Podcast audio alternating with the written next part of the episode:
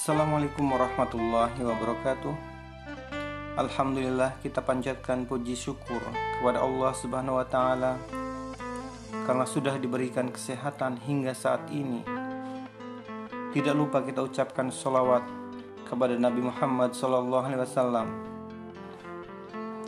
Hadirin sekalian, pada pembahasan kali ini saya akan menjelaskan mengenai rasa ikhlas dalam arti yang biasa kita ketahui, ikhlas dapat diartikan sebagaimana kita memberi pertolongan tetapi tidak mengharap imbalan sedikit pun.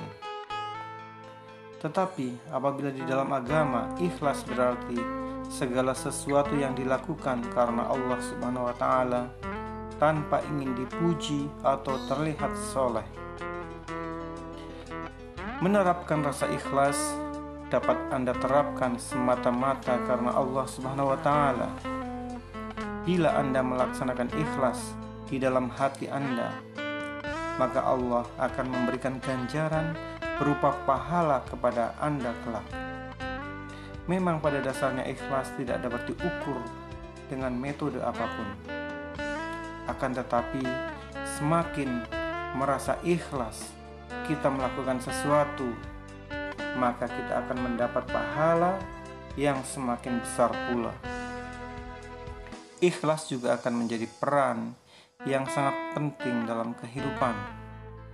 Hal ini karena bila kita melakukan sesuatu secara terpaksa, maka Allah Subhanahu wa taala tidak akan mencatat amal tersebut sebagai perilaku ikhlas. Setelah memahami bagaimana pentingnya rasa ikhlas, Mari kita berlatih bagaimana melakukan sesuatu dengan dilandasi rasa ikhlas. Sekian ceramah saya, terima kasih.